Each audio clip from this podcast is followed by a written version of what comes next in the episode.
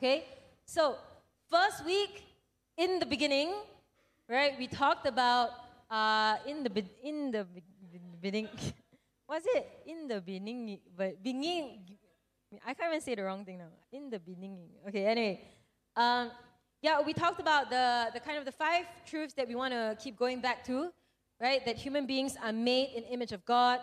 God made us male and female.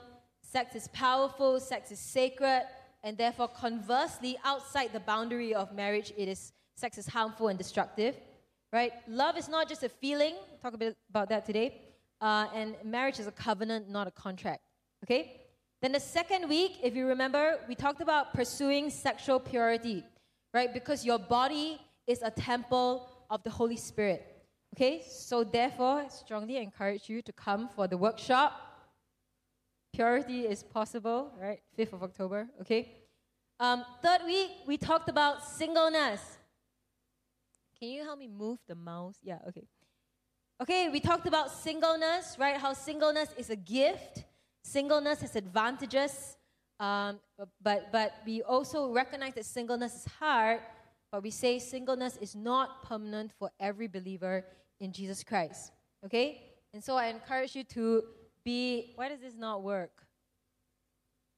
Is it me or is it you, Joan? Uh, can can you put the mouse like on the or is this not working?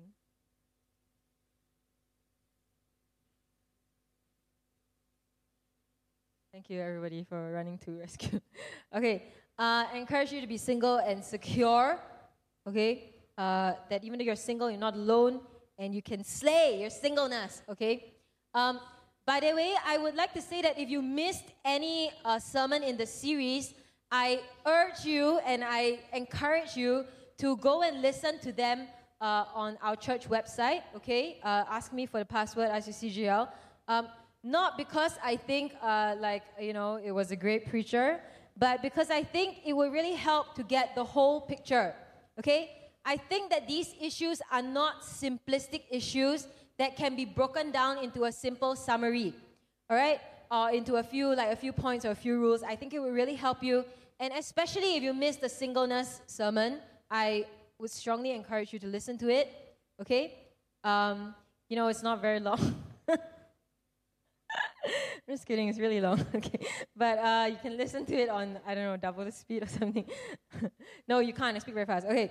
Last week, um, in, in our cell groups, we looked at uh, Proverbs, right? And really, it was um, a call to be wise in terms of your relationships, uh, in terms of guarding your heart, guarding your purity, Okay, and today, next slide, we're going to talk about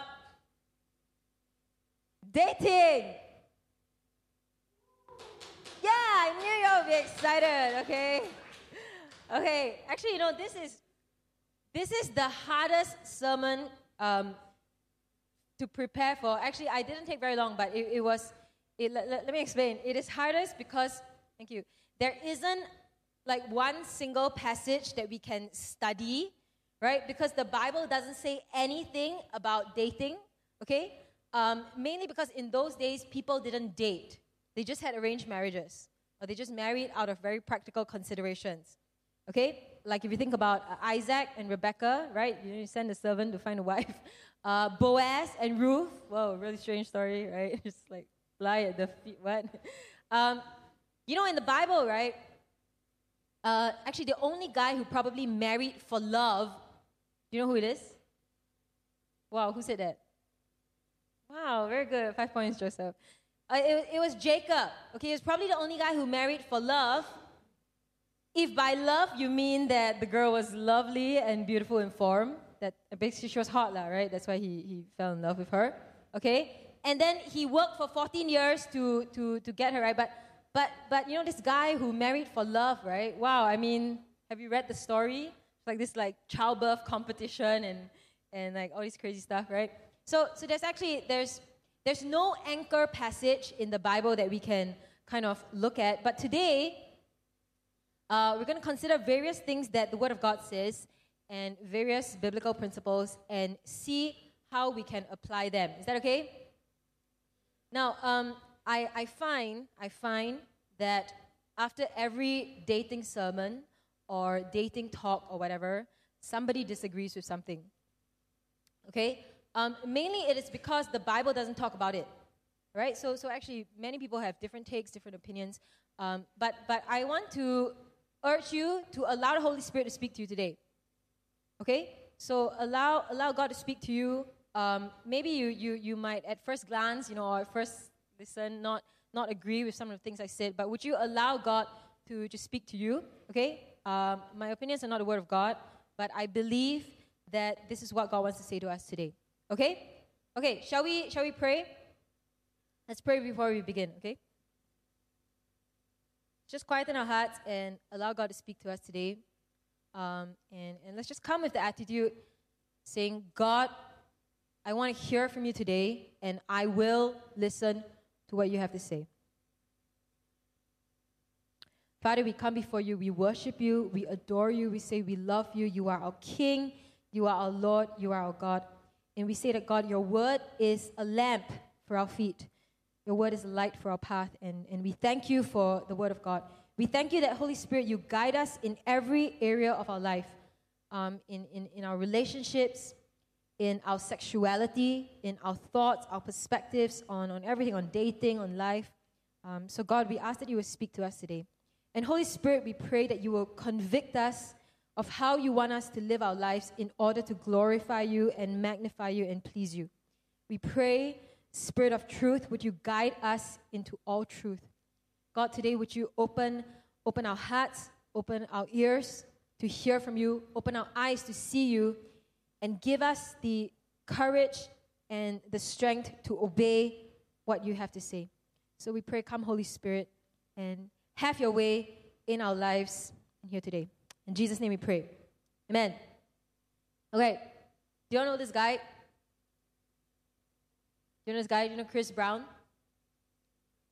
Okay, so this guy's called Chris Brown, okay, and uh, he has this uh, documentary on, on Netflix that I watched uh, bits of. And, you know, quite a few people in the music industry, um, they all agree that Chris Brown is really talented. Um, at some point, people were saying like he's the next Michael Jackson and all that, all that kind of stuff. Wait, do you know who Michael Jackson is? Okay, you know, he's, he's supposedly one of the best-selling artists of all time like in the same league as Beyonce and Adele, according to Wikipedia. Okay? Now, I, I'm actually not familiar with his music, um, it's not really my genre. Uh, but what I know about him, why you laugh? what I know about him, the, actually, the key thing I know about him is that he used to date Rihanna. Okay? He used to date Rihanna, and there was a big scandal about 10 years ago where he was arrested because he beat her up really badly. Okay? Yes, yes, beat her up. And you know, in the documentary, he said, uh, actually, she was fighting him. Like, I can imagine that. Um, and like, she was like hitting him and kicking him. And then he punched her. Okay? And then it just all went downhill from there because, like, obviously, the obviously the girl is the one who gets battered more, right? and um, and the photos were released, and it's a huge deal. Obviously, right? He's he's arrested. Um, several like advertisements he was in, uh, they were suspended. Radio stations stopped playing his music. Um, he had to withdraw from public appearances like the Grammys. And um, at some point, he couldn't even get a visa to go into the UK simply because of this incident. Okay? And I was watching a bit of that documentary on his life, and he talked about how that night, his whole life changed. His entire life changed because of this night. From being like on top, you know, he was like number one songs, whatever, um, to be- becoming like public enemy number one. I mean, obviously, like, you beat up a girl, right? Beat up Rihanna, you know. And, and you know, actually, if you, if you watch his documentary, he was talking about how it, it actually wasn't just one bad night. He spoke about how even before that, their relationship had become very uh, violent because of like jealousy and, and all that kind of stuff, and they would al- always get into physical fights. Um, so basically, I, I, guess it was what you would call a toxic relationship. And, and uh, Rihanna later said, she said this, okay, she said, we just fell in love really fast. And the more in love we became, the more dangerous we became for each other. I mean, I'm not really sure what that means because that's not how love is supposed to work, right? That, that's not how love is supposed to work. And now, why am I telling you this, okay? First of all, girls, your boyfriend ever hits you, leave. It's like, it's a so, yeah, sue him, whatever, straightforward, okay? Secondly, secondly, I think that this is an example, even if it's a very extreme example, um, of how a bad dating relationship can change the whole course of your life right uh, one like one toxic relationship can change the whole course of your life and he was slated to like be whatever eh, like some of you you don't even know who he is now right it can change your whole life you know you know in um in the second week we talked about how sexual sin can really derail you right and keep you from the purposes of God, from His destiny upon your life, you know what? A bad relationship can do the same.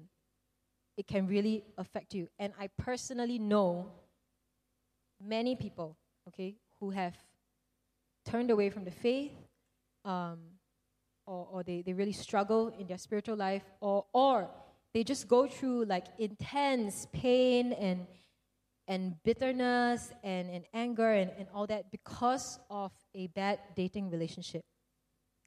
And I don't want you all to go through that. Okay? Now, of course, God can redeem every bad situation, right? God can redeem uh, every bad experience. But if you can avoid it, then avoid lah, right? Okay, so so you know, I I I try to I, I you know my goal is to speak positively about like relationships and sex and marriage and dating and not to be like oh don't do this don't do that right um, you know i want to paint for you a picture of how all these things can be good and glorifying to god right but if at some point i sound like i'm like warning you you know i sound like i'm like a mom saying hey boy be careful you know girl be careful right i want to tell you that it's coming from a place of having seen many people get hurt and many people um, struggle deeply because of relationships that didn't work out. Right? You know, I, I want to be happy for people and I want to be happy for you when you tell me, hey, Pastor, I'm dating someone. Right? I want to be able, like, I've had people tell me that and I'm like, oh my gosh, yeah, I'm so happy. Yeah. Right? Okay, like, I've had, sometimes people tell me that because they're in the right season of life you know, they both love Jesus, right? They're, they, they both like thought through it, they prayed through it, it's, it's serious and all that. I, I want to do that. But sometimes people tell me they're attached, and I'm sorry, I cannot, in good faith, as your pastor, say, oh my gosh, yay! Because my first thought is, I really hope no one gets hurt. Like, on, I mean, just, I'm just being honest with you, okay? Sometimes that is my first thought. I really hope no one gets hurt because you're so young, because one party doesn't know Jesus or is not walking right with God, or because the circumstances you're getting attached under are like questionable, or because like your whole approach was wrong, or whatever, right? I, I want to be happy for you when you tell me that you're dating, but sometimes I, I can't. And so I hope you hear my heart as we talk about dating today. All right, my heart is really that all of you grow to know and love and serve Jesus more and more, and that you will live a life worthy of the calling you have received. Because I really believe that God loves you so much and God has destiny and purpose in your lives. I believe that about every single one of you sitting in this room. This is why I have made this my full time job, because I believe that about your lives. But what makes me sad is that sometimes people are unnecessarily hindered or hurt or they, they backslide in their walk with God or they struggle or they just stop running the race because of some bad decisions, because of a bad dating relationship. All right, so I hope you understand that, that that is my heart as I talk to you today. You know, last year we talked about Samson. Do you remember the slide? Right, Samson, Samson was a Nazarite. Okay, he was set apart for God. He was destined to do great things for the Lord. And then he met Delilah. And, and you know, he was the strongest man in the world, right? So much, so much was given to him, but he ended up imprisoned, blind and dead. Right? You think about King David, man after God's heart, right? He conquered the, the lion, or, we, or just now we saw Sean, right? You know, conquered the bears and the lions and, and the giants, right? King David, anointed worship leader, songwriter, right? I mean, like the whole book of Psalms, right? Mighty warrior, he was winning battles in the name of the Lord. He was a great king of Israel, right? respected, everybody loved him, and, and all that. And then he saw Bathsheba, right? Now, I, I, know, I know that he repented um, after the whole Bathsheba thing and all that, but you know, if you read the Bible after Bathsheba, he was never the same. He was never the same. We, we, we kind of we stopped reading of his, his favor. We stopped reading about his intimacy with the Lord. Um, it's just something something changed. Now, I obviously he didn't date Bathsheba, right? But my point is that your dating relationship can really affect your walk with God. It can really affect your, your emotions, your, your, your, your, your potential. Your, it can really affect you badly, right? It can, be, it can be painful, it can be damaging, which is why last week we tried to talk about this, right? And this is really what I want to say to you all today. Okay, please guard your heart. Be careful. Don't jump into a relationship. Don't be like, ah, whatever lah. Right? Just think carefully, pray fervently before you enter a dating relationship. Right? The Bible says, above all else, above all else, guard your heart, for it is the wellspring of life. So I hope you I hope you understand my heart, okay? I hope you understand where I'm coming from. Um, I hope you don't think like I'm some naggy mother, even though I am. Or like I, I don't I, I hope you don't think like I'm trying to like stop you from having fun or like set up a lot of rules or, or whatever. Um, I hope you, you hear my heart today. Okay? Okay, now, I, you all might know that I'm not the most technologically savvy person, but let's try something fun today. I mean, I like fun, right? I'm a fun person. Uh, so let's try this uh, Mentimeter. Calm down, there's only two questions. Can we, can we tr- click present?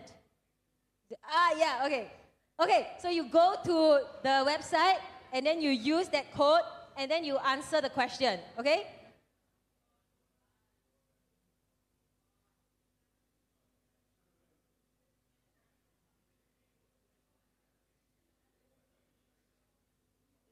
Okay, so this is the first question. Okay, do you think it's wrong for Christians to use dating apps? Okay, you go to the website and then use the code 97245, whatever, okay?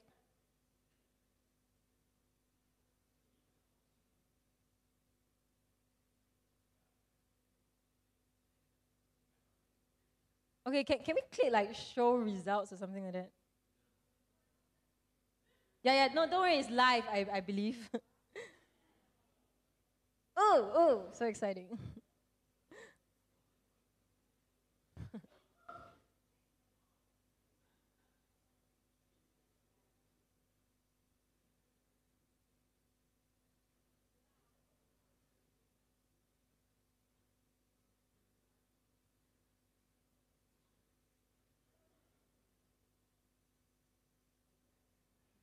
Okay? Are we all done? Is there a like cl- close the thing or something? Okay, okay, okay. So so let's let's look at it. Let's look at it. Wait, wait, wait. Okay, so most people think that it's fine to use dating apps. And uh, tw- about 20, 22% think that it's wrong. Um, the other 22 says, yeah, maybe okay if you can't really find someone. Wow, 60. Wow, okay. Any more? Okay, so about 60% say it's fine, right? And then and then 2020. Okay. Uh, n- next question, I think. Click the next slide, I believe. Okay. This is the o- open-ended one, okay? So just type in your answer. What is the right age to start dating? Hey, answer seriously, yeah. Don't put in some troll answer, okay? Five, like who is who is that? Row five, just. when it's right. Profound. When my parents allow me to. my daughters are never dating, by the way. Kindergarten, okay. Some very, very liberal people here. You're ready, 17 plus, spiritually in the right place. Quite old, ah, but not too old. Huh. Avenger music, huh? When you are ready. 2019! It's like, this is your year.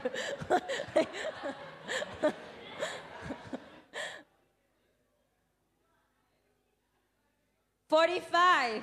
That's wrong, ah. By the way, that's the wrong answer. Maybe seventeen plus. Okay. Okay. So so let's go. Like most people, like sixteen to nineteen, is it? Okay. All right. Uh, Odell Beckham Jr. What? Okay. Okay. All right. Okay, that concludes the fun section of this. okay, well, we'll talk about that later. Okay, we'll talk about what's the right age to date. Uh, we'll talk a little bit about about dating apps. Um, but you know, you know, uh, I used to be a teacher, right? And I used to teach in a school where uh, dating is against the rules. Oh, I didn't say that. yeah, I used to teach in a school where, uh, you know, if, if you are found to have a boyfriend, you, you're considered, uh, you, you broke the rule. Like if you're a prefect or a counselor, you'll be stripped of your title. And uh, yeah, yeah, I'm serious. Okay. Okay, calm down. Just be thankful that your school is not there. Okay. Um, I, I've actually also heard uh, of youth ministries that have such rules. Okay, like your I, I don't know. No, not allowed, Jen, okay? Yeah, so I'm just going to say that I, I, I don't, I have no intention of setting uh, such rules for our ministry because I, I, I always think that rules actually encourage people to break them or find loopholes in them. Yeah, like I, I'm the kind of person where if, if you tell me this is the line, right, I will try to go as close to the line as possible and say, I didn't cross the line. okay? Um, yeah, so you know, I, I think I've said before, right? If you're only asking, is this allowed, kind of questions, or like, is this a sin, then, then you're asking the wrong questions. Okay? Like, is it a sin to date at 12 years old? Well, what do you think? Is it a sin? The Bible doesn't say it's a sin, right? In fact, if you think about it, maybe some of the people who got married in those days, they married really young, you know? Um, so, no, it's not a sin. But is it wise? Right? Does it help you to grow in holiness? Right? It, it's, it's like that question, right? So, is it wrong to use dating apps? Okay? Um, so, mo- I guess most of you think it's, it's fine, right? But I think actually it's a trick question because the answer is it's the wrong question. it's, you know, is it wrong? Is the wrong question. The right kind of questions would be does it help you love God better? Does it help you serve God better? Is it glorifying? Um, does it affect your Christian witness? Right? By the way, my personal view on dating apps is that actually there's, there's nothing actually wrong with them. I understand there are even Christian Christian dating apps or services or right. Um, but I do feel that when it works like Tinder, which is like swipe left or right. I don't know, right? It, you know, the swiping, swiper, no swiping, right? I do, I do. Feel, sorry, that's my train of thought. Uh, I, I, I do feel that if if the if the dating app works like Tinder, it it turns relationships into something like online shopping. You know, this one the one, no this one, or maybe. Um, I mean, I don't know. I don't know if all apps work in that way. Um, but, but, but you know, we, we talked about how things like porn, uh, divorce, often show a consumer approach to relationships, right? And, and I don't think that's the, the biblical view, okay? So I think it depends, right? Um, but today, what I want to talk about is what are better questions to ask, okay? When you think about dating, um, I want to share with you five questions or five things that you can ask yourself, okay, before you start dating. Okay? Now, if you are already dating, And all the more, you should ask yourself these questions and evaluate the relationship. Okay? Okay, are you ready? Are you ready? Are you ready? Now, the, the key thing, okay, the key thing we need to consider is why we date. Why do we date? Okay? So here's the, here's the first question. Ask yourself, am I dating to find validation? Do you know what validation means? I really tried to, to, to find an easier word, but I think that validation sums it up, okay? Validation is basically recognition and affirmation that you are valid. That, that, that means you are, you are important, you are worthy, you know, your, your existence is worthwhile, right? That is a recognition and affirmation that that's validation, right? And actually, we talked a little bit about this in our singleness sermon, uh, if you remember, okay? That the goal in life is not to get attached or to get married.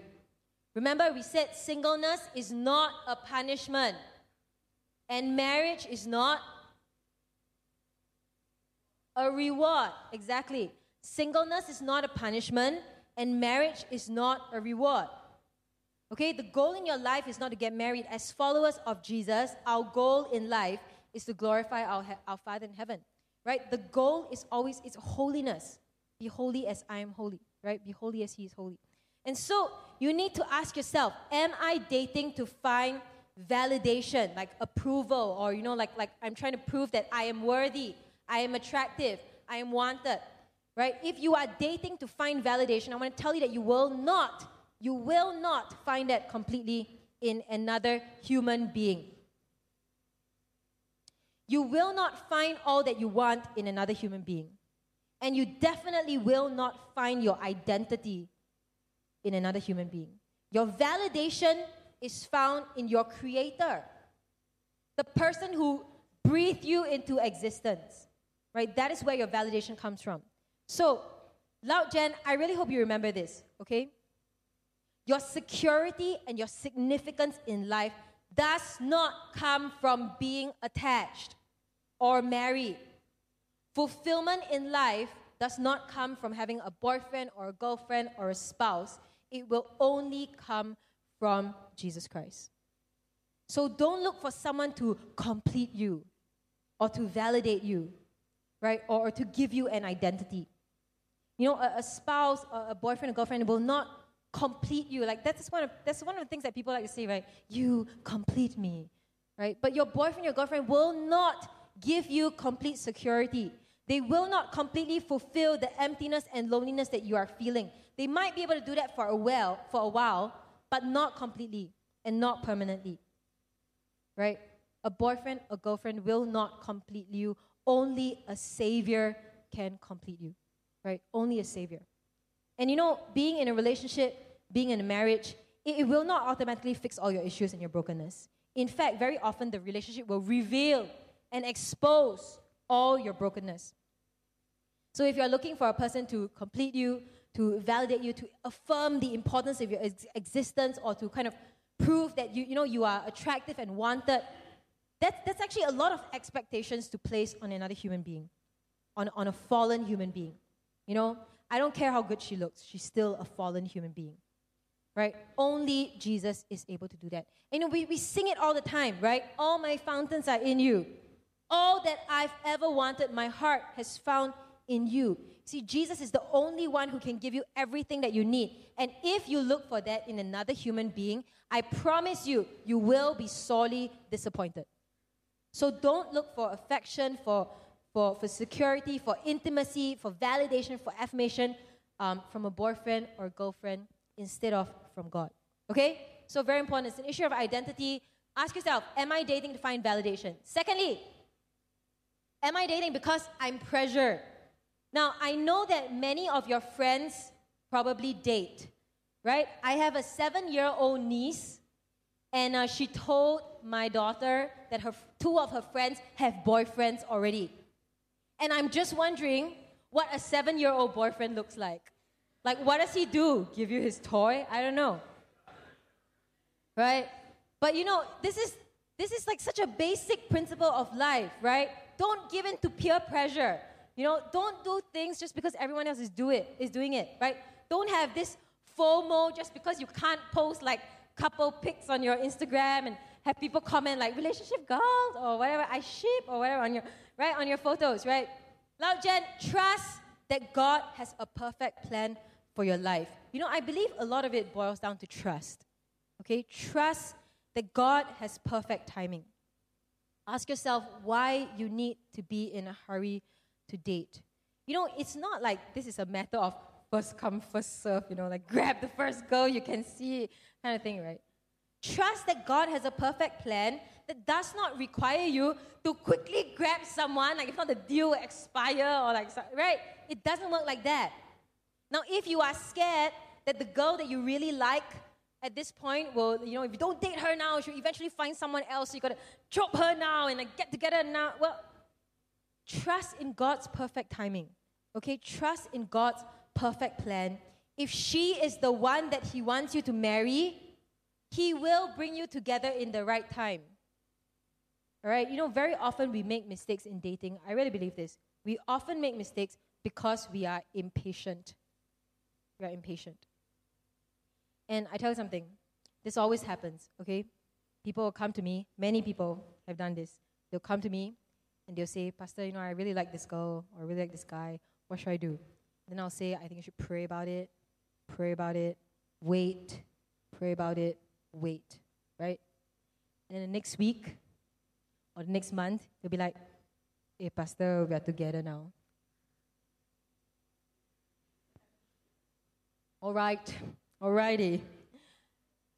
And I want to say that romance, marriage, sex, boyfriend, girlfriend, they are really, they are good gifts from God, okay? And they're, they're great, right? And, and I always try to tell you that, like, marriage, sex, is, it's great. But we have to submit to God's timing and God's terms to truly enjoy these good and perfect gifts. Okay, trust in His perfect timing, trust in His perfect plan. So don't date because you feel pressured, because like, oh, everyone have, everyone else have already, I don't have. Right? Remember what I said? Be single and secure. You may be single, but you're not alone. Right? Your, your season of singleness is a gift. And say no to FOMO. All right? So don't date just because you're pressured and because everyone else is doing it. Okay? Now, third question is this Am I dating towards marriage? Okay? Now, I'm to assume that most of us here will agree that we should date with a view towards marriage. Okay? That we are we want to be serious about the relationship. You know, it's it's not just for a fling, right? Because if your intention is just for a casual fling, then I would ask you to seriously consider how that is honoring to God and and to the other person, right? Like, what's the point of going into a relationship if you already have every intention to break up? And I want to say that dating is not practicing for marriage. Okay? You know, sometimes the, the world's view is that you should gain experience in dating. You know, like get practice, get experience, be a player, play the game. You know, like, got a long list of ex lovers. Right, right.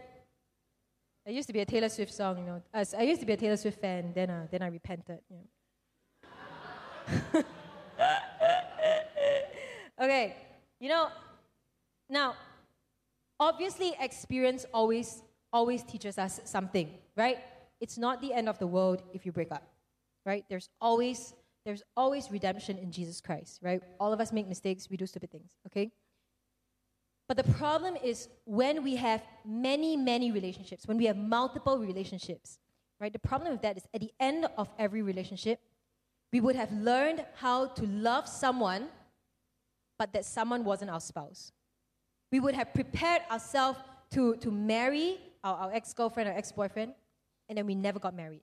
Right? We would have gotten really close emotionally, maybe even physically, and then we walked away. And then we started the whole process again with someone else. Right? Now, I'm hear me hear me hear me carefully okay i'm not saying that like if you have had one girlfriend or, or you know if you have broken up before like oh you're condemned like i'm not saying that I'm saying that if we get into a cycle of multiple relationships with no goal towards marriage, like not thinking that, that you know, ah, I don't care, just like casually get into relationships, it is very destructive.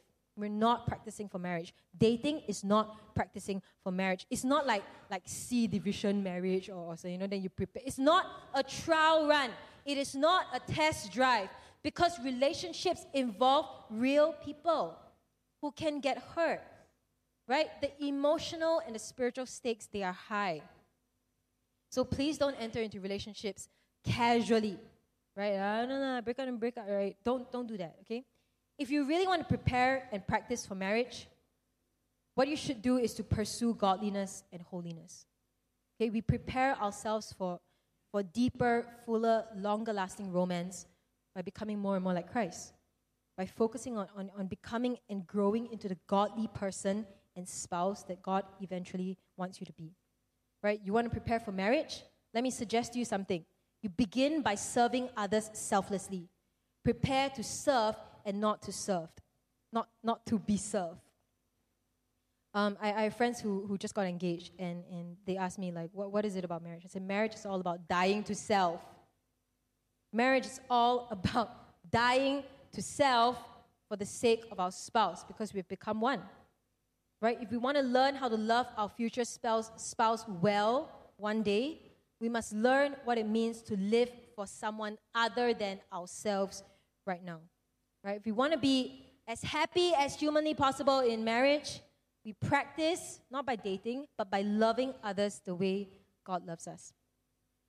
And, and actually, on a very, very practical level, right? If you really want to prepare for marriage, you know, one thing you can do spend time with actual people who are married, with godly husbands and wives, you know, people who are, are faithful, um, who are happily married, uh, and, and, and godly husbands and wives, right? But you don't prep for marriage by dating, by getting into multiple relationships and gaining dating experiences, right?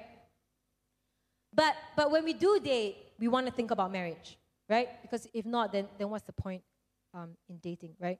And now, because we are all good Christian kids, right?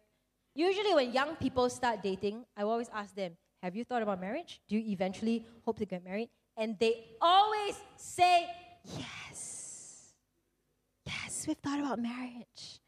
Even if they're like 15 and they can't get married for the next 10 years, right? They'll be like, yes, we've thought about marriage, okay?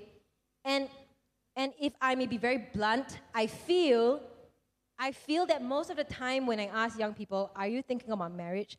I think what they think I'm asking is, do you want to be together forever and live happily ever after?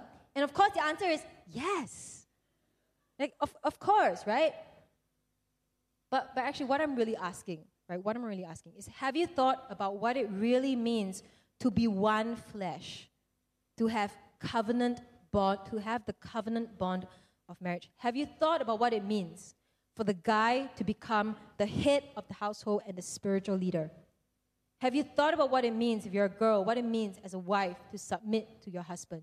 Have you thought about what that means? Have you thought about, let's say, buying and uh, paying off a house together for the rest of your lives? Have you thought about what it means to have a father and mother in law? That's what it means. When you're married, you're committing to another family, you're committing to being part of another family. Have you thought about kids? Right? They look adorable, right?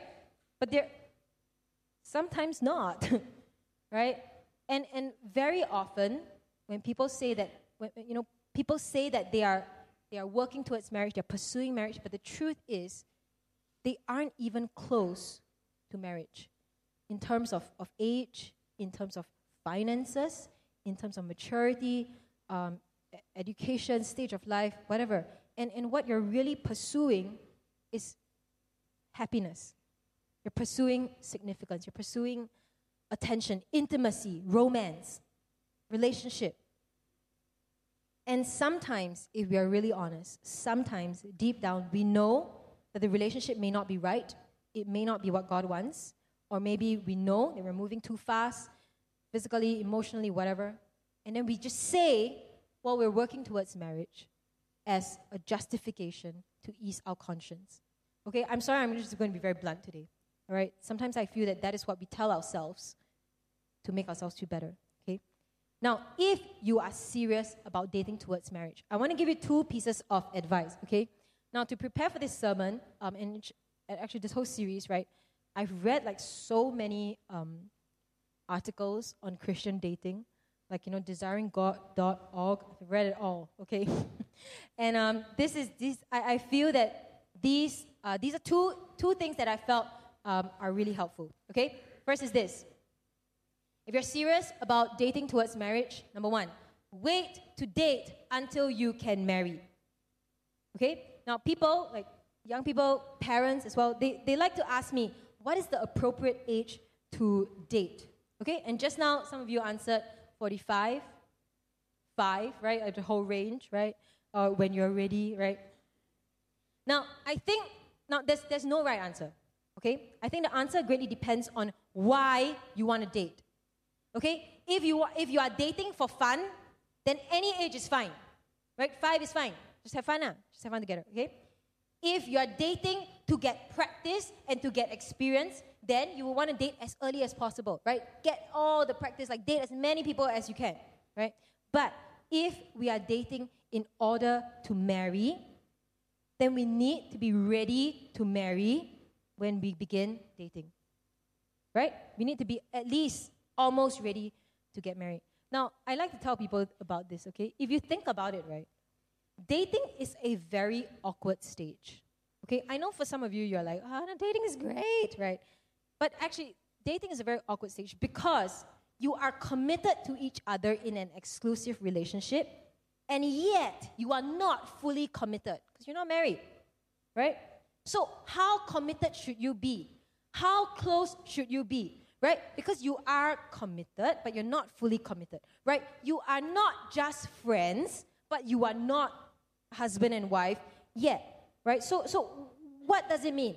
How close can you get such that you are working towards marriage, but you're also respecting boundaries because you're not yet married? Like, what does all that mean? It's very confusing. I, I don't have all uh, I don't have all the answers right? It's, it's a very awkward stage. Like, do you, do you, like, you know, when your boyfriend's family takes takes a family photo, do you join in? Last time when I take photo with John's family, I always like, I'm just like, what if we break up? What if we break up? Like, I'm, I'm serious. It's like brother got married, and I'm like, hey, everybody take together. I'm just like, oh my gosh, what if we break up? And this photo is like on his wall for the rest of eternity, right? This is so awkward, right? Well, you know, thank God we didn't, right? It's a, it's a, it's a very awkward stage, right? Which is why I would say that you don't want to date for like six or seven years. It's a very long time to remain in that awkward stage, right? And, and not to mention the sexual temptation involved. Okay, I just want to be very real with you here because this is something that John and I really struggled with. It's very hard when you have dated for like four years to just remain at holding hands. Come on, let's be real. Okay, you get very close to each other. Four years of dating, right? Uh, we dated for five years, okay, before we got married. It's very hard to remain at that stage. Oh, I just hold his hand. That's all we do. So, my advice, my advice really is to wait to date until you're ready to get married, maybe in the next one or two years, not the next like six or eight or ten years, which is where many of you are at right now. We cannot say we are dating towards marriage when marriage is not even on the radar yet. Okay, it's not even close. You may be dreaming about marriage already, but is it realistic that you two can marry anytime soon. You know, I have, I have two friends. Um, they, they were leaders in, in, a, in, a, in a mega church. And the rule there for leaders, for leaders, okay, is that they were not, they are only allowed to date when both of them were working. Right? So my friend, she was in NIU with me, uh, and like her husband was, uh, her, her boyfriend was still studying. And their leader said, no, you're not allowed to date until you're both working. Right? The principle is you wait to date until you're ready to get married. Okay? Because you don't want to stay in that awkward stage for so long. You don't want to have to keep fighting. You know, it's very hard to fight the sexual temptation for like four years, five years. It's very hard. Okay, I'm just telling you from from experience. Okay, that's the first uh, principle. Okay, that I think you say we, you say we say we, we want to work towards marriage. Okay, then wait to date until you can marry. Secondly, postpone intimacy and pursue clarity. Okay, I thought this, this is this from Desiring God. Okay, this you see it all over. Um, let me explain this. Okay, if we're honest, right, many times when we date, what we're looking for is simply intimacy. We're looking for intimacy. Because we want to feel valued, we want to feel happy, you know, we, and, and, and we, we imagine that those needs are met um, in the intimacy of being with a special girl or a special guy who's exclusive and uh, attached to us, right? And, and we want to be we want to be known deeply, right? We want to be loved deeply, and we want someone who's exclusively involved or like kind of pledged to us, and someone who's exclusively invested in us. And and of course, it's nice. It's nice to feel wanted. It's nice to feel pursued right? All that feels good. And, and I completely understand that. And I want to tell you that those desires are not wrong. They are normal and they are natural. But those desires need to be channeled in the right way and at the right time. Okay? If we try and get that intimacy in the wrong way, right? If we like get very physically close or very emotionally dependent on, on, on your boyfriend or girlfriend, someone you're, you're not married to, then, then that is the wrong way, right? Or if we expect the wrong things out of that intimacy, right? If we expect our boyfriend or girlfriend to give us our identity or to validate us, make us complete, whatever, then it becomes dangerous. Okay? There's nothing wrong with intimacy. Intimacy is great, but we need to pursue it in the right way and at the right time. Okay?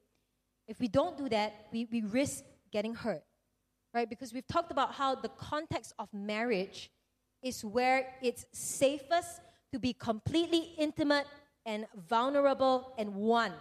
Right? That's where sex comes in. That's why sex is only for marriage. Physically, emotionally, spiritually, we are one.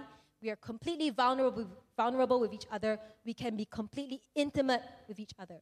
But outside the bounds of marriage, intimacy can be dangerous because of the possibilities of being abandoned, uh, betrayed, right, rejected, crushed, whatever, break up, and, and, and that's why it that's why a breakup can be so painful because you've been intimate, but now it's taken away, right? And and this is the principle that I read uh, from the Desiring God website that I felt that I felt was really helpful. Okay.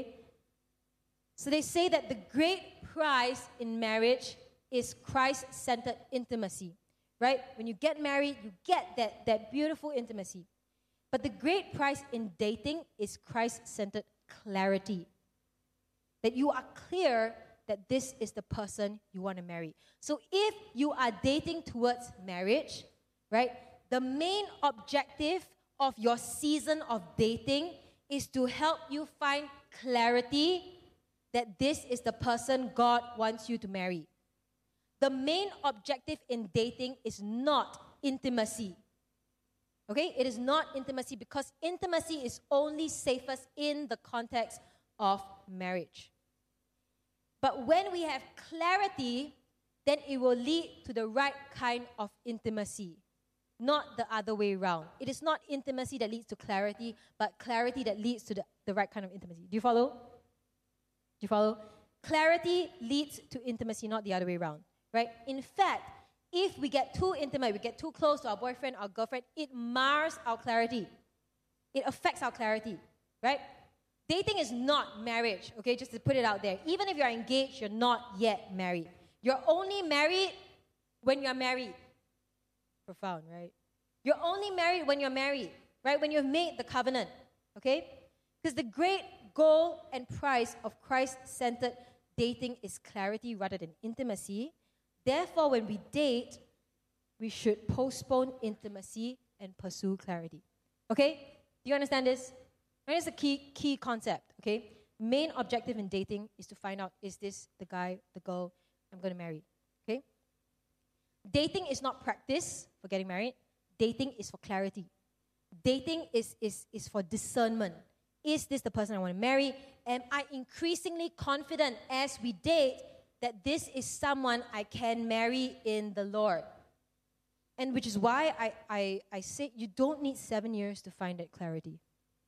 You know, you don't need such a long time to get that clarity. Which is why I would say don't start dating so early. Wait to date until you can marry, right? And then when you date, pursue clarity in dating. You see, when we are pursuing intimacy in the relationship, then we will, we will always ask questions like, how far is too far? How far can we go physically? Right? How late can we hang out together? Can we kiss? Can, can we hug? In what way? You know, like, can, can we be in a room alone together? Right? We will ask these kind of questions if intimacy is, is, is the main objective. Now, there's nothing wrong with those questions, okay? But if you are pursuing clarity before intimacy, then those will not be the, the, the first and main questions you ask. Instead, I would suggest you ask things like this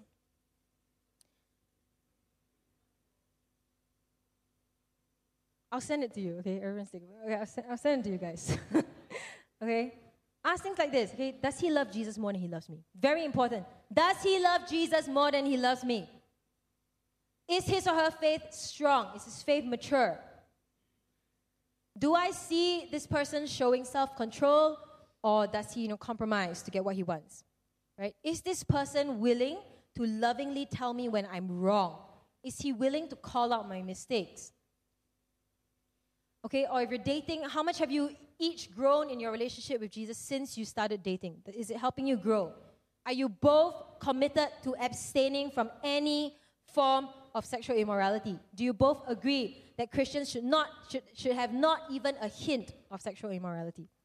Right? Are you both driven by your own desires, ambitions, goals in life, or are you driven by God's desires for you? Okay, and, and this is one this is one question why it doesn't make sense to date someone who doesn't love Jesus. Right? In what ways is your relationship different from non-Christian relationships? Right? Has this person matured enough to give me an idea of what they might be like as a husband or a wife for the next 50 years? Right? Now obviously obviously people change, you know, you I, I did not expect my husband to be such a good father when I met him when I was like we were both in our 20s, right? But, but I saw enough in his character to show me that he will be a good husband, right? Or he will be a good man. Okay? And will, will this person be someone who can provide and care for your family? It's not really an age thing, you know. If you're 35 and you've never had a job, I'm not sure. Are you ready to date? I'm not sure. So when you start dating, right, pursue clarity. Okay, date with godly intentions and purposes and postpone the intimacy. Intimacy is not the main thing pursue the clarity. The main objective in dating is to find out is this the guy God wants me to marry or the girl? Okay? Okay, fourth question. Am I dating in submission to God? Okay? Now, again, I'm just being very real here, okay? I think people usually know if and when their relationship is not glorifying to God. Okay? I don't usually know if it's just based on your own desires rather than, than, than what God desires. But we always find ways to justify. Okay, that, that is the, that, that's how human nature. I was just reading Genesis chapter 3 this morning. Exactly the same. That's how the fall came. We justify, oh, did God really say that? Nah, you won't, you know, you won't die. And, uh, you know, it's just like if I eat the fruit, I will be wise. I'm actually, I'm actually doing it for, for the good of every, right? We justify. We try to find loopholes. Um, you know, we, we look for things. Is it really a sin? Is it technically wrong, right? I mean, I know it's not ideal, but is it, is it technically wrong? The Bible, right? We say this. I know because I've been there, okay? I've been there many times. And we justify and, and, and we try to convince ourselves that it's not technically, you know, like approaching the line. We actually haven't crossed it. And, and we're like that.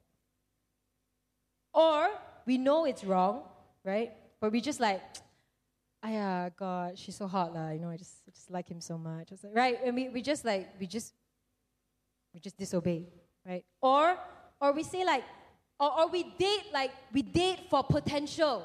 We say like, okay, you know, he's not really spiritually mature now, but, but uh, you know, I, I think at some point he will start going to church, and you know, he can grow. And well, if that's the case, date him then, not now.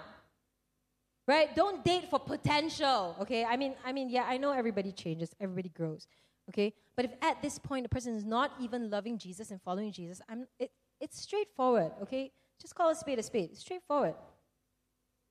Sometimes it's really simple for an outsider or for someone who's not involved right? Because you know when you're in love you, you don't think straight sometimes right you're blinded right love is blind right and and sometimes it's actually really it's really straightforward okay if the person doesn't love Jesus, why are you with him or her?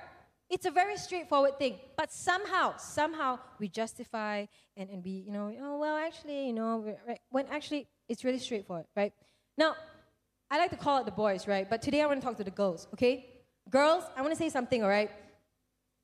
The best way for a boyfriend to love you is to love Jesus.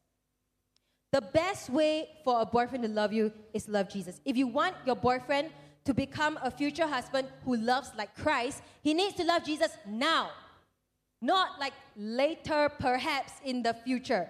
And if he doesn't, then please consider why you're with him. If he doesn't love Jesus now, he will not love you like Jesus does. All right? Think about that. And I know it sounds very basic, right? But I want to urge you that when you think about dating, would you just really pray and seek God about it and tell Him, not my will, but yours? Okay? Pray continually. Walk close to Him so that you know what He wants you to do. And don't let what you want outweigh what God wants. Right? If we call Jesus our Lord, then let Him be the Lord. Okay? Ask God, should I date this person? Should I date this person now? Seek God about it. Okay?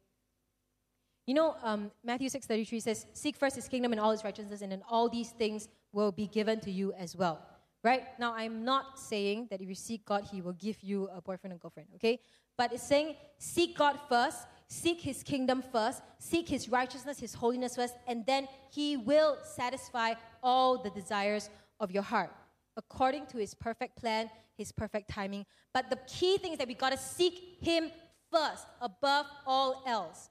Above all else, look to Jesus. You know, I read, I read again in one of those articles. It says the first rule in dating is the first rule in all of our lives, which is this love the Lord your God with all your heart, soul, mind, and strength. It is the greatest commandment. Okay? The first rule in dating is the greatest commandment. You cannot truly love anyone else if you do not love God first if you do not love God the most. And no one will truly love you if they do not first love God more than they love you. Right? So if you want to date, you want to prepare to date, above all else, look to Jesus and love him with all your heart, soul, mind, and strength. Right? Look to Jesus. Do we love him more than anything? Will we obey him uh, no matter what it costs us? Right? Are we willing to set aside everything for his sake? Will we trust Him even when we want something else for ourselves? Right? Will you allow Him to, to rule and reign in your life? You know, every decision, every relationship, every thought must be surrendered to Jesus because we say that we are His followers and He is our Lord. We want to love Him with all our heart, soul, mind, and strength. Okay, so before you entrust your heart to someone else, resolve to love Jesus with all your heart. Right? Before you let yourself, your mind daydream about potential futures with your boyfriend and girlfriend, resolve to love Jesus with all your mind. Right? Before you think about knitting your soul with someone else, resolve to love Jesus with all your soul. And before you put all your effort and energy and time into your dating relationship, resolve to first love God with all your strength first. Resolve to love Him more than you love love and as you give your heart first and foremost to Christ, make sure that your boyfriend or your girlfriend does the same. That he or she also seeks to love God with all his heart, soul, mind, and strength. Right? You know, your, your, your, your, your boyfriend or girlfriend's faith in God is not just like a check in the box, like, okay, he's Christian, like anything goes, right? Right? At the core of it, is he or she a serious follower of Jesus whose life goal is to love him and please him and glorify him? Okay? I want to show you a verse this is the verse that uh, my husband and I chose for our wedding service 11 years ago. It says, Unless the Lord builds the house, the builders labor in vain. Unless the Lord builds our relationships, we date in vain. Unless the Lord watches over your dating relationship, you know, you, you, you risk and you worry and, and you date in vain because your creator and your good, good father knows you best and knows what's best for you. Okay? He knows you best. You know, in Exodus 33, Moses tells God, If your presence does not go with us, do not send us up from here. And I wanna, I wanna challenge you today would you be like Moses and refuse to date anyone or get into any relationship unless God goes with you? God, if you do not go with me into this relationship, no point. I'm gonna date in vain. And this is very hard when there is uncontrollable passion within you right? Or when there is like anxiety or confusion, or when your emotions cloud your mind and your, and, and, and your heart. Right? But when all these things happen, would you run to God first? Would you run to the Father? No one can help you and guide you and lead you like He will.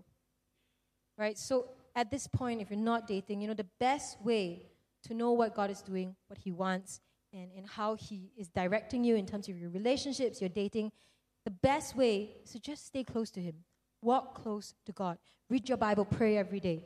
Right? The greater the intimacy you have with God, the greater clarity you will have about who and, and when and how He wants you to date. Okay, so seek God, obey God, love God. I want to challenge you would you approach your dating in this way, in submission to our Lord and our King? Okay?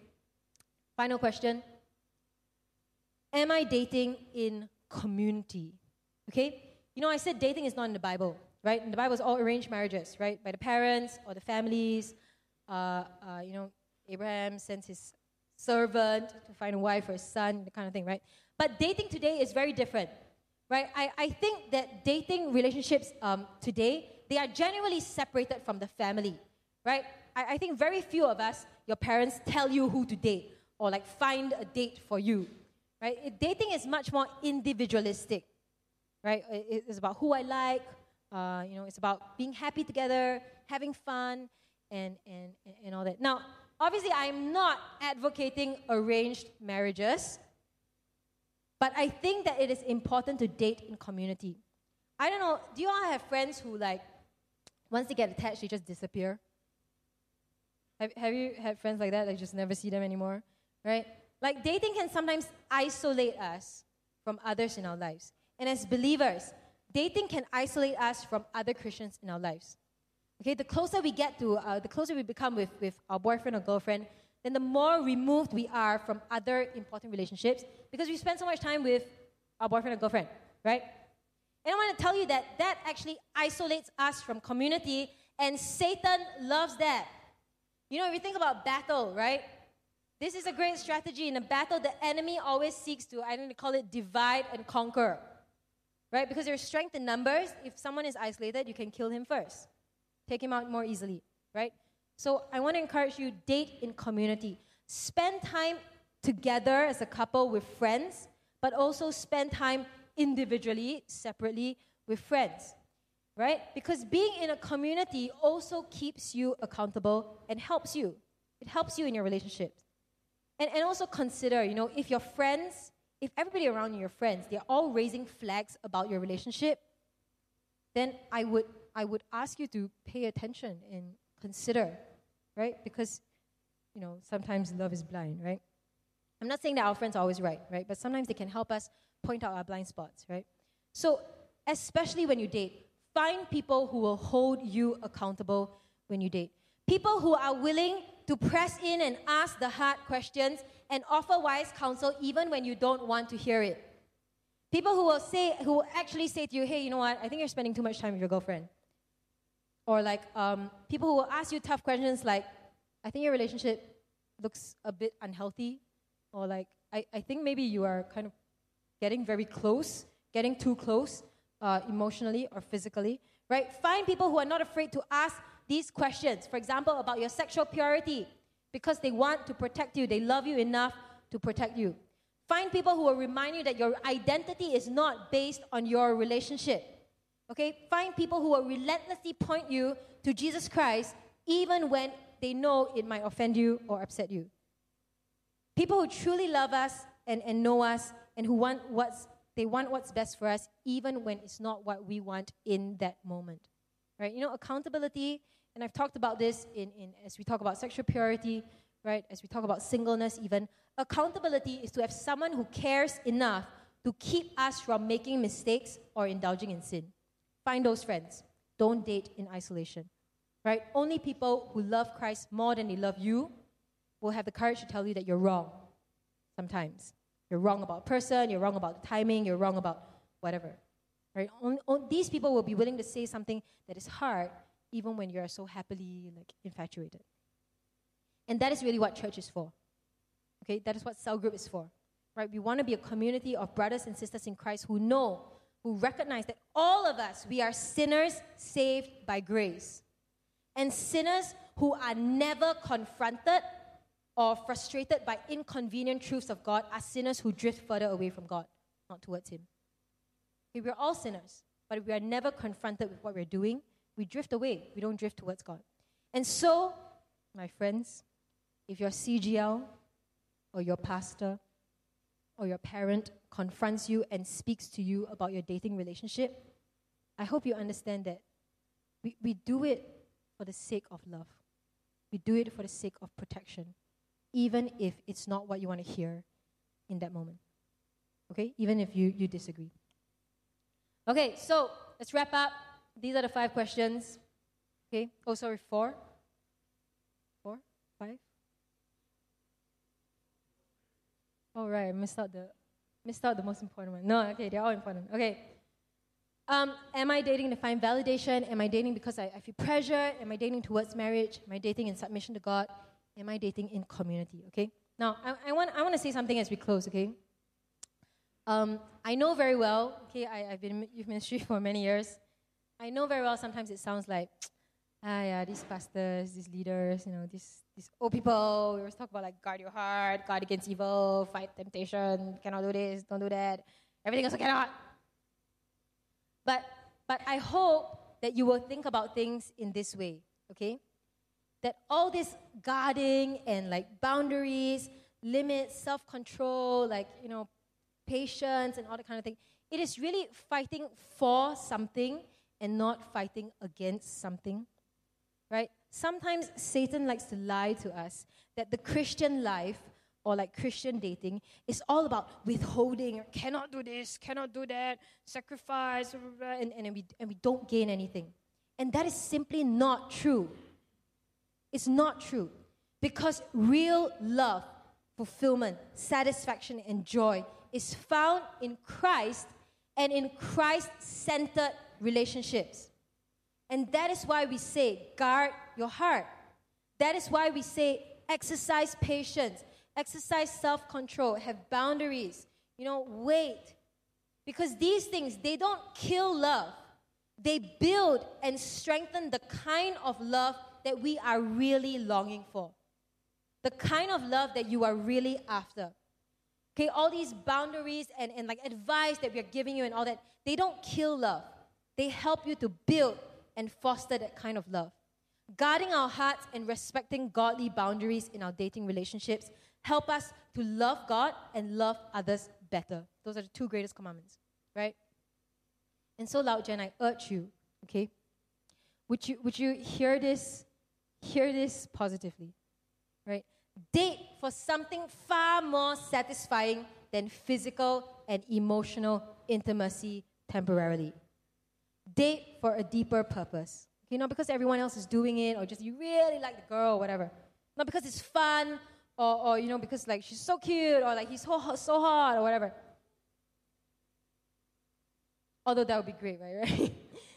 Date in a way that honors and pleases Jesus. Okay, date for God, date for His glory, date to love Him more and to serve Him more. And above all else, guard your heart. Right? Above all else, look to Jesus when you think about dating. I don't know if you disagree. You can always come and talk to me. we can have a nice conversation. But uh, with that, we conclude our sex and relationship series. And, and I thank you, thank you. It was not easy to preach four sermons, okay? Um, I, I hope it has been helpful, okay? I hope it has been helpful. If, if you want to talk about anything further, um, you disagree, you have questions, I'll be happy to talk to you. Um, or, or you can talk to your CGLs, okay? Um, but yeah, let's let, should we all stand for a little while? And uh, can we get a keyboardist?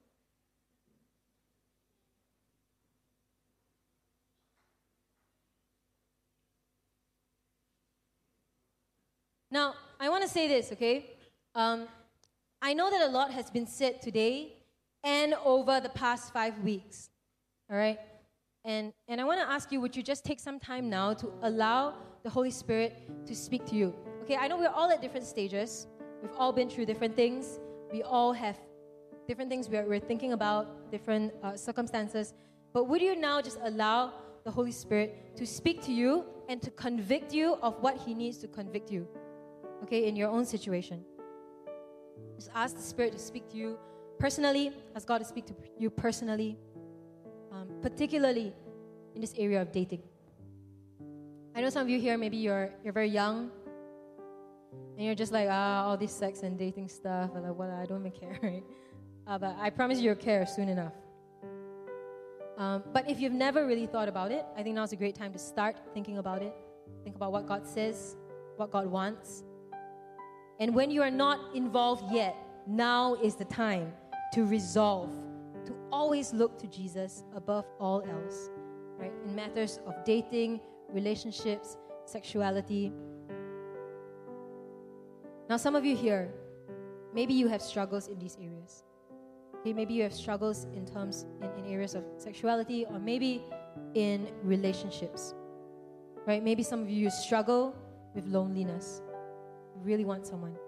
Maybe some of you you, you struggle with heartbreak, a, a breakup, past relationships, a relationship that, that didn't work out, mistakes that you made, maybe stuff that you regret doing. I want to say that whatever it is, God's redeeming grace is sufficient for you. I've done a lot of stupid things in my life as well. Okay? I'm not ashamed to share them, but I just don't want to. I don't. I, I don't want to share them and then have people say like, "Oh, if if like that can also then can." but we can have private conversations, all right? But God is a redeeming God. I can tell you very honestly, John and I, we didn't start off in the best way. We didn't start off in the best way. Okay, we didn't start off in a way that was honoring to God but he redeemed it. He turned the situation around. And I can tell you, we, it's great. Marriage is great. I love it. I think, I think right now we are at a point where we can honestly say that as a couple, we do seek to honor God, to love each other as, as Christ has asked us to. God can redeem situations, He can turn things around. Whatever it is, He redeems our failures, right? Sometimes we fail, but the cross prevails. And God heals the ache in your heart. Okay, whatever it is, some of you, you are broken, you are upset about certain relationships, God heals ache in your heart. And God fulfills your deepest longings and desires. And God is enough. He's enough for you. I believe many of you here, or most of you here, you would have thought about dating Perhaps some of you are already dating. I want to challenge you to really surrender this area to the Lord. Above all else, in your, you know, people like to call it your, your love life, right? That you will look to Jesus and seek His will, not yours. That you would honor His desires and not yours. I know it's difficult. It's very difficult, especially when you're involved, where there's a person involved. But would you seek to love Him more please Him more and glorify Him more, no matter what? Would you surrender, submit this area to Him? I, it's normal. We have emotions, we have feelings, we have attraction, we, we, we like people, whether we struggle, you know, it's, it's normal. But would you surrender and submit this area to the Lord? Just gonna give you one minute to spend some time with God personally, whatever it is in your own situation. Allow the Holy Spirit to speak to you.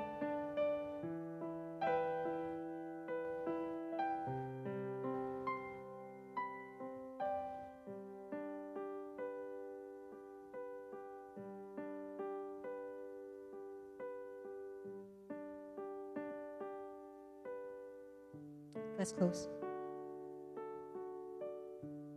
God, we thank you that you are our creator.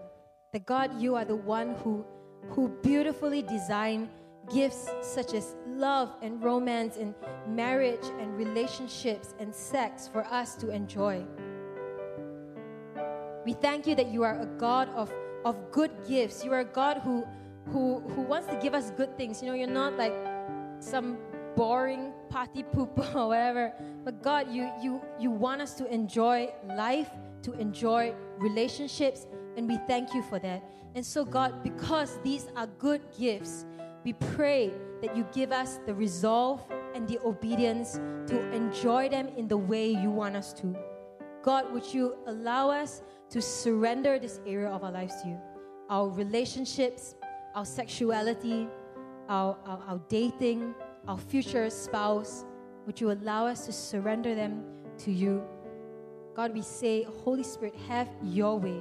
Regardless of what we feel, regardless of our desires, regardless of what the world says or what everyone else around us is doing, God, we surrender this area of our lives to you.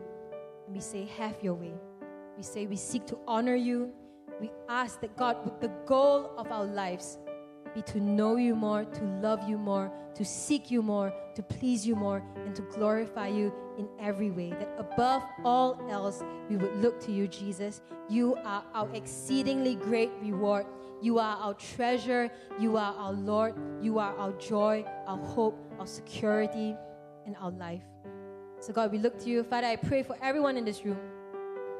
I pray for my young people. God, would you protect them? Would you guard their hearts? And would you bless them in their relationships.